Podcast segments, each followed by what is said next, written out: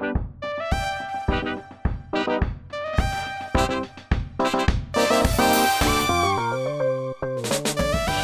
listening to Irreverent Bible Talk, a podcast that's not your grandma's Bible study, unless your grandma happens to be really, really cool. Listener discretion is advised if you object to bad words, women preachers, or terrible puns. On this episode, we're tackling the story of creation, or rather, the stories of creation, plural, because there are two different versions of the creation myth in Genesis, and they contradict each other. So grab a beer, a mocktail, a cup of coffee, or your beverage of choice and join us as we explore how the Bible is more complicated and more fascinating than you might think. Welcome to Irreverent Bible Talk. I'm Jennie. I'm an ordained Lutheran pastor, but I also have tattoos. And I'm Josh, and I have a bachelor's degree in broadcasting and religion. So look at that, mom and dad. Adding that second major wasn't a big mistake. To start us off, I've got a bit of Bible trivia, which, of course, is sure to make you a hit at parties. The question is this According to the book of Genesis, which did God create first? Humans or other animals? And I actually know the answer to this because we talked about it before we started recording. But before that, I had no idea. But for the wondering minds that want to know, the answer is yes. Exactly. It is both. It's a bit of a trick question. Uh, it depends on which version of the story you read. In Genesis chapter 1, all the other animals come before human beings. And in Genesis chapter 2, God makes the human first and then the other animals. Josh, since this is our first episode of the podcast, I think we should start with a little bit more introduction about who we are. Uh, so tell us, Josh, who are you? That is a question in itself, isn't it? So I am an audio guy. I work making commercials and voiceover stuff. And I actually do have a bachelor's degree in religion as well, where I was actually accepted to seminary, had scholarships coming in, and then it just kind of hit me like, nope, now is not the time. If it's ever going to be the time, it's not right now. Yeah, respect. You might have made the right call there. By contrast, I'm Jennie. I am a pastor. I was ordained in the Lutheran Church. And uh, although we were not seminary classmates, I guess we could have been, uh, but we met through a mutual friend. And then I think the two of us have become much better friends, especially through playing a lot of video games. A lot of video games. I remember meeting you and your husband for like two seconds when I actually went and visited the seminary that you guys had graduated from. Yeah. And then I remember we all kind of got to know each other a little better when our, our mutual friend got married. And that was the first time that I was like, oh, here's this Josh guy. Uh, at the time, you were very hyper. That's That was my first impression. Yeah, it was getting pretty late at night, I think, when you guys actually were able to get into town. So I was, I think, beyond tired and just in that wired stage. So that was exciting. So what what are you drinking as we record this episode? Um, right now I am drinking a Boulevard Wheat. Nice. Are you enjoying it? I yeah, I do like wheat beer.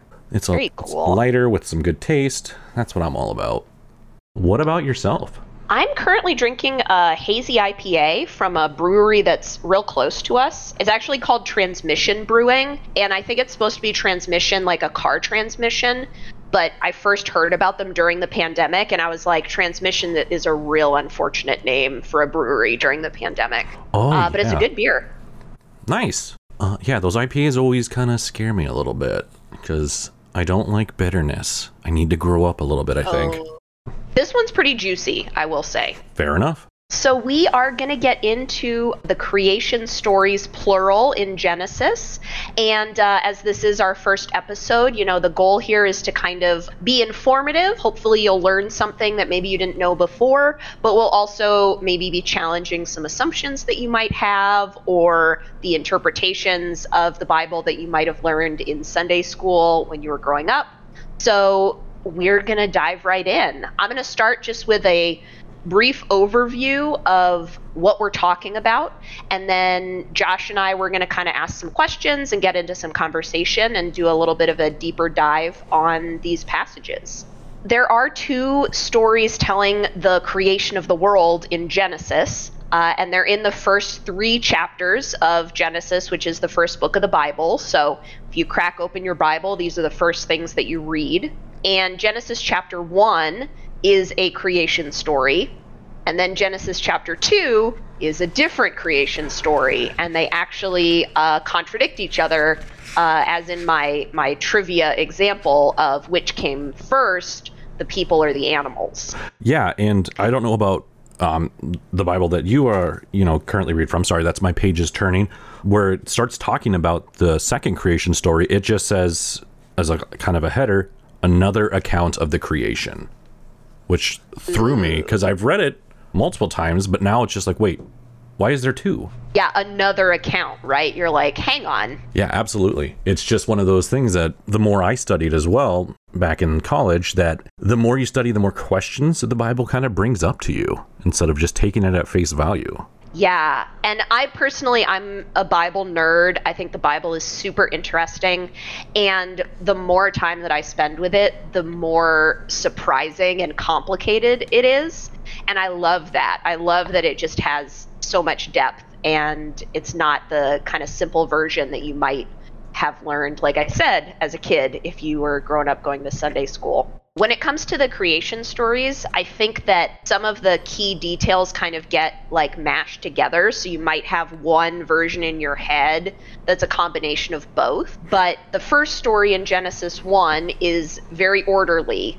And so it's like every day, you know, on the first day, God says, Let there be light, and there is light.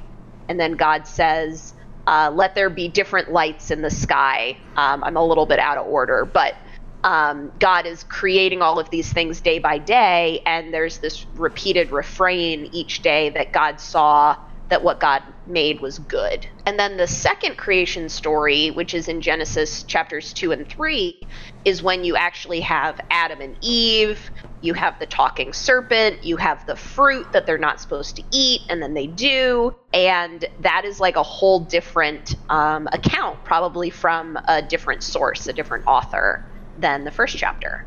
Yes, because I remember growing up, it was just a basically it was a combination of the two stories slammed into one, is what I was taught. It was God said, Let there be light, and there was light. But then it gets into the Adam and Eve side, which we always got told about, but it doesn't talk about that in that first chapter. Yeah, and it's interesting, like, if you get into some of the implications of, like, what do these stories tell us about humanity? Right? Like, what do these stories tell us about human nature? Uh, and they're kind of different. You know, the uh, Genesis chapter 1 version, God uh, says, Let us make humankind in our image, according to our likeness. And then in the next verse, God created humankind in God's image, male and female. God created them. And then again, as we see in this refrain, God sees what God has made and it is very good. So it's this very optimistic kind of view of creation and especially of humanity that people are made in the image of God. We are made to be like God and God looks at everything God makes and is like, yeah, I did a good job. Like, this is good. This is a good creation. Uh, I think that the story with Adam and Eve is a little more pessimistic about human nature that we immediately see disobedience and doubt and conflict being sown. Which is a good overview of like bringing it into like today because this actually explains a lot in theory on original sin that we're born with. That's getting into some deeper stuff I know, but is that that humans are always curious in chapter 2 that we're curious and we want to know more even if it's not for our benefit.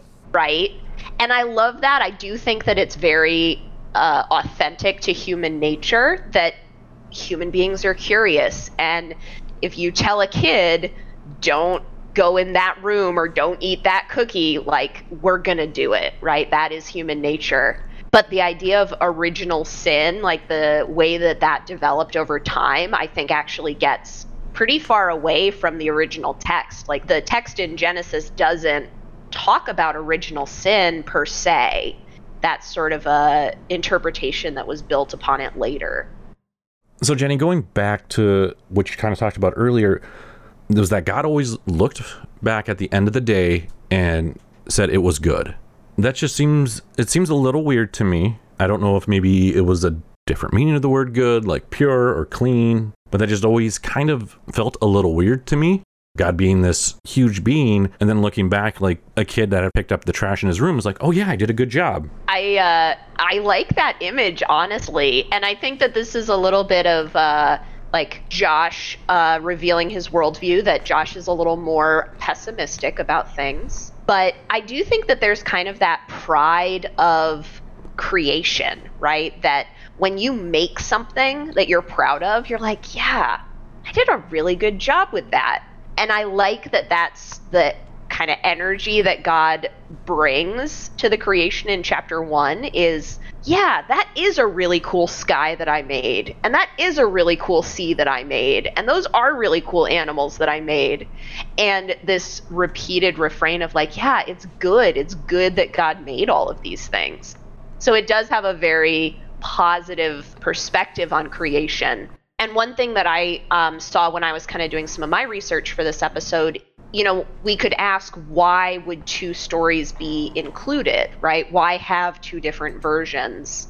Why didn't someone along the line just scratch one out and say, let's make it consistent? And I think it's intentional. And this is what I read is like, actually, they're meant to sort of counterbalance each other that Genesis 1 is the more optimistic view and Genesis 2 is maybe a little more pessimistic or a little more realistic about human nature and the two are are kept in tension and that that was on purpose. Yeah, I mean, I, I guess that makes sense to an extent. It's still a little confusing because they are different in the fact that you mentioned it earlier in your trivia question that God made the animals first in one version in the chapter two, and then in the first chapter, he made male and female at the same time, according to that chapter, which is right. yeah. really contradictory to what is said in chapter two. Yeah. Yeah. So in chapter one, God makes male and female. And then in chapter two, we have this image of, well, God makes Adam, and then from the rib, God makes Eve. So again, there's there's kind of a contradiction there. I think this is a great introduction to the tone and the approach of this podcast that we're going to look at these contradictions we're not going to try to like make them fit we're going to acknowledge hey these are two different stories and that they have different meanings they have different uh, history they have different context and this idea of you know can you understand them literally? We're not going to uh, try to understand things literally that aren't meant to be understood literally. I agree with that statement because if you look at it, especially later on in the Bible, the writers and and God is all about examples, like giving like the parables and an example like okay, this happened, so when these kind of things happen, we kind of look at it like this and just that guiding as opposed to this this this.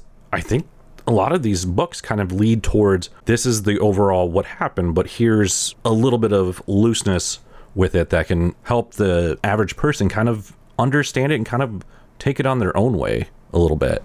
I think the comparison to parables is really apt that these aren't meant to be history books they're they're not meant to be science books certainly and that creation narratives and creation myths in particular are stories. And you can find all kinds of comparisons between the creation myths that are in the Bible and the creation myths that are in other cultures from other places. And that's not to say, oh my gosh, it's all nonsense, just throw it out. It's like, no, this is a different kind of storytelling, this is a different kind of writing. And uh, the phrase that sometimes is used is that this is like primordial history, that this is like telling stories about history before there even was history, right? Before there were even people, you know, who was writing down what happened on the first five days hmm. before any human beings had been created, if you want to look at it that way. That it's meant to be symbolic, it's meant to be mythological, and it's telling us things about God, it's telling us things about the world and about human beings, but it's not meant to be read literally. Yeah, and that's a very I think, kind of a big thing for people that grew up going to church every Sunday. That I don't want to say we're the fire and brimstone type, because even some of the looser ones are still it coming to that realization that wait a minute, I have to kind of think about this and understand it instead of just being told exactly how it's supposed to be. Yeah, and I have this experience, you know, as a pastor, like in churches, that sometimes it blows people's minds if you say, hey, Genesis isn't literal history, or hey, the Exodus might not have happened exactly the way that it appears in the book of Exodus, um, because we have a lot of us been raised with these assumptions about how the Bible has to be understood and how you have to read it. And I love being able to break free of some of those expectations. And I actually find a lot deeper meaning and more meaning once you let go of some of those expectations.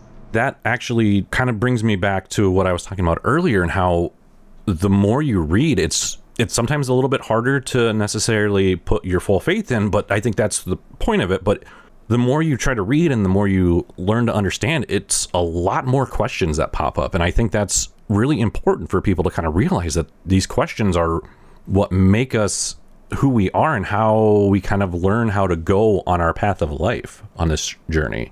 Yeah, I love questions. I'm all about questions, and especially like really like tough faith questions. I'm like, yes, this is exactly what it's about. I think the questions are sometimes more important than the answers. I agree. And I think that's what really helps keep us going too. We need questions. Every every day is a question, I think, for everybody on what's gonna happen today, be it good, be it bad. It's it's the adventure, it's the learning that kind of brings it together. And I kind of think maybe that's the point, is to further our understanding. I agree. I totally agree. Hooray, I didn't say something incoherent.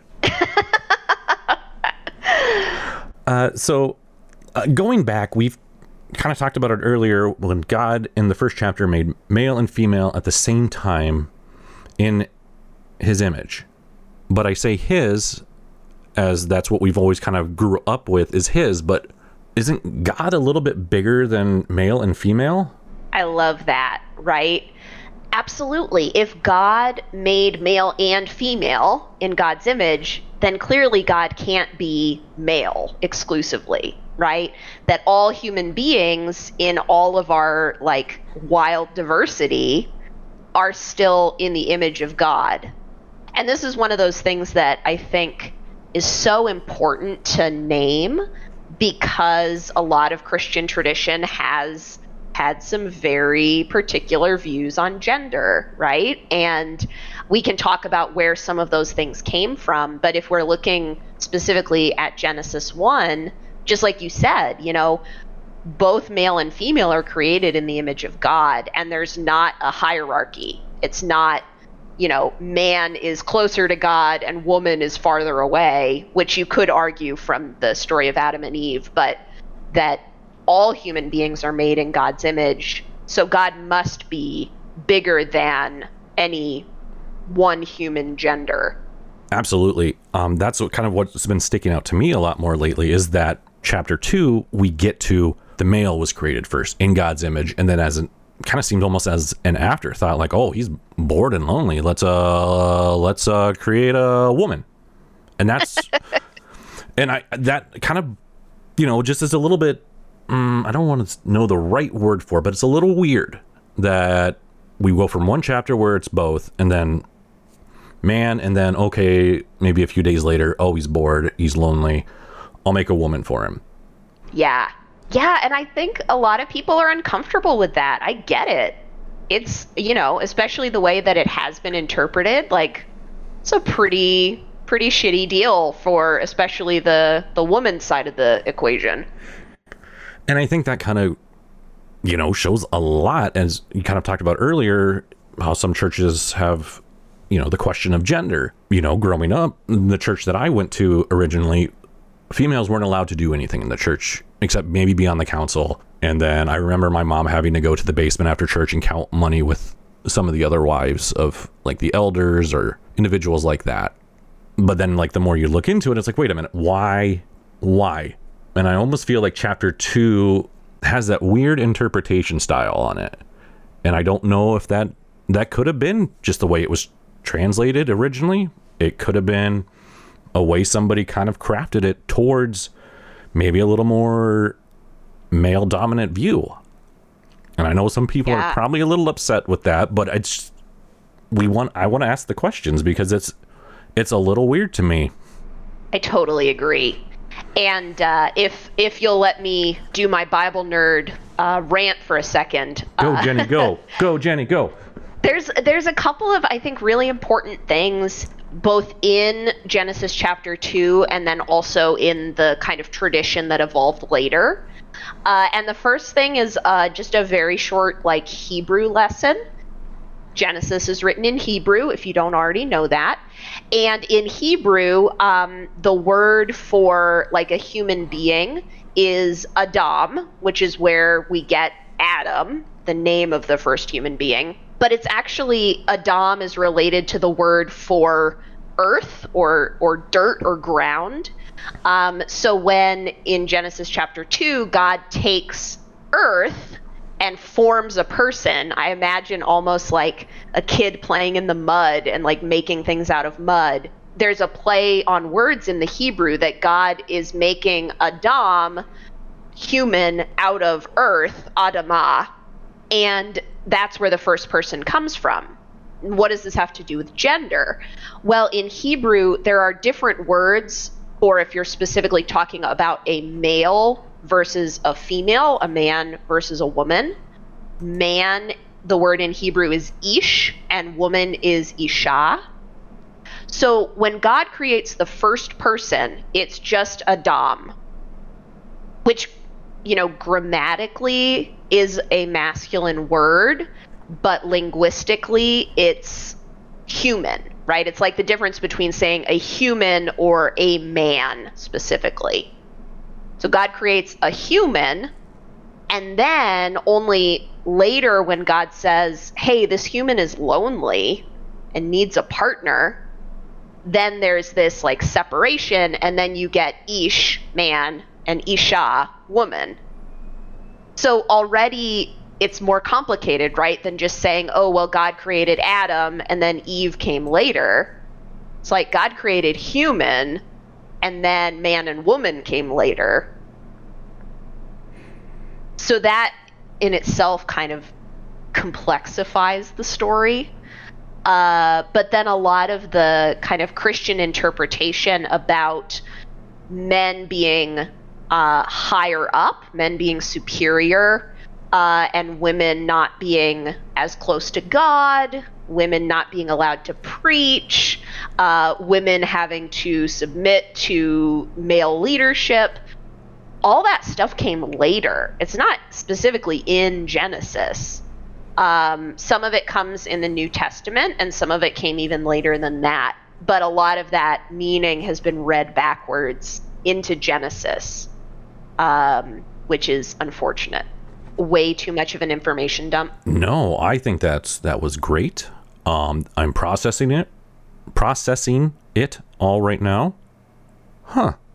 That was a lot of fun, and I think that's the the purpose of why we're doing this is to kind of bring it up, look back, and see those other things, and maybe help people understand that, and just try to learn it on their own too. Try to go in more depths and see if they realize something. For sure. Uh, just to kind of add to the the messiness of Genesis, you know, we have this idea that Eve is like the temptress, right? That like she's the one who listens to the snake, and then she's the one who makes uh, Adam, you know, go astray. Uh, but if you read it carefully, it it literally says Eve took the fruit and also gave some to her husband who was with her. Yeah, exactly Like that. he's literally standing there the whole time. It's like, yeah, watched watched her do it, and it's like, hey, we're not supposed to do this. Oh yeah, absolutely, I'll definitely take some. I'm like that. does- right? Like, oh, fruit, cool.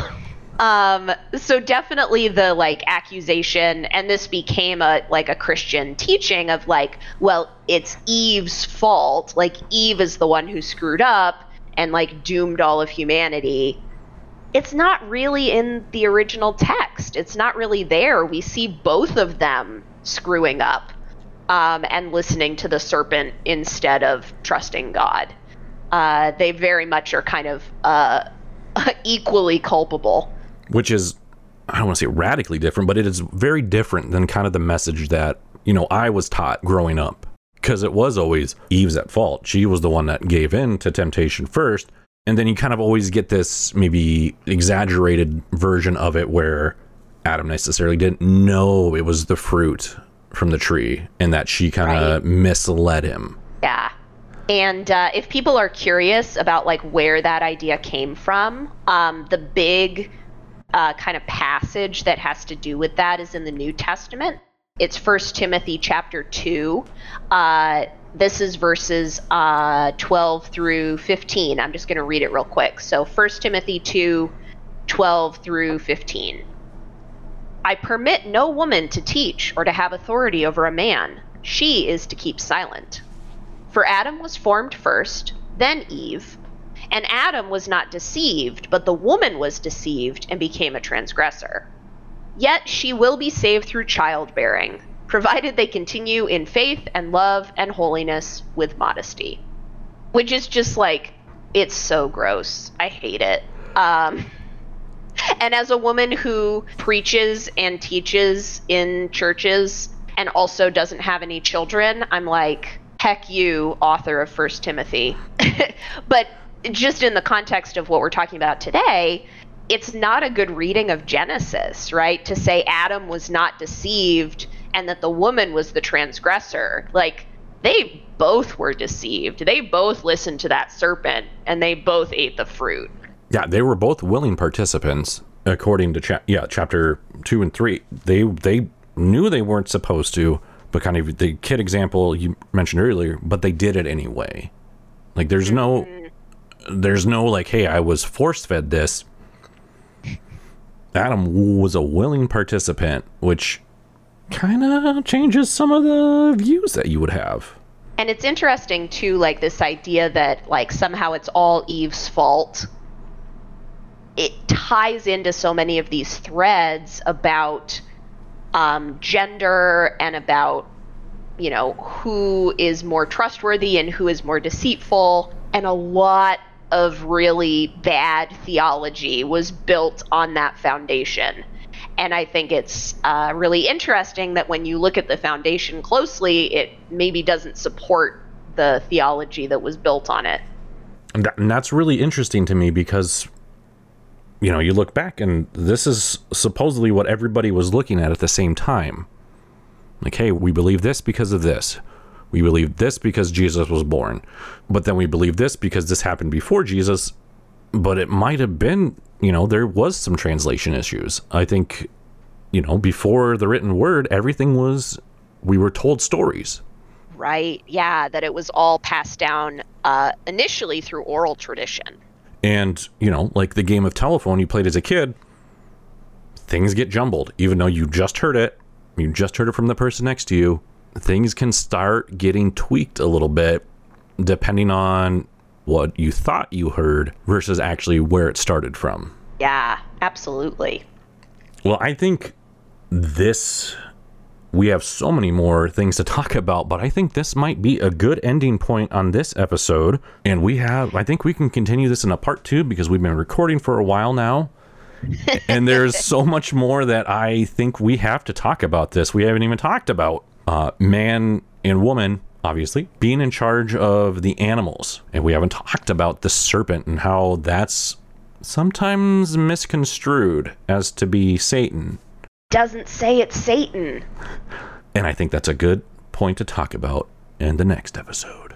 Yeah, that'll be our uh, our teaser for next time. There's no Satan in in the creation stories.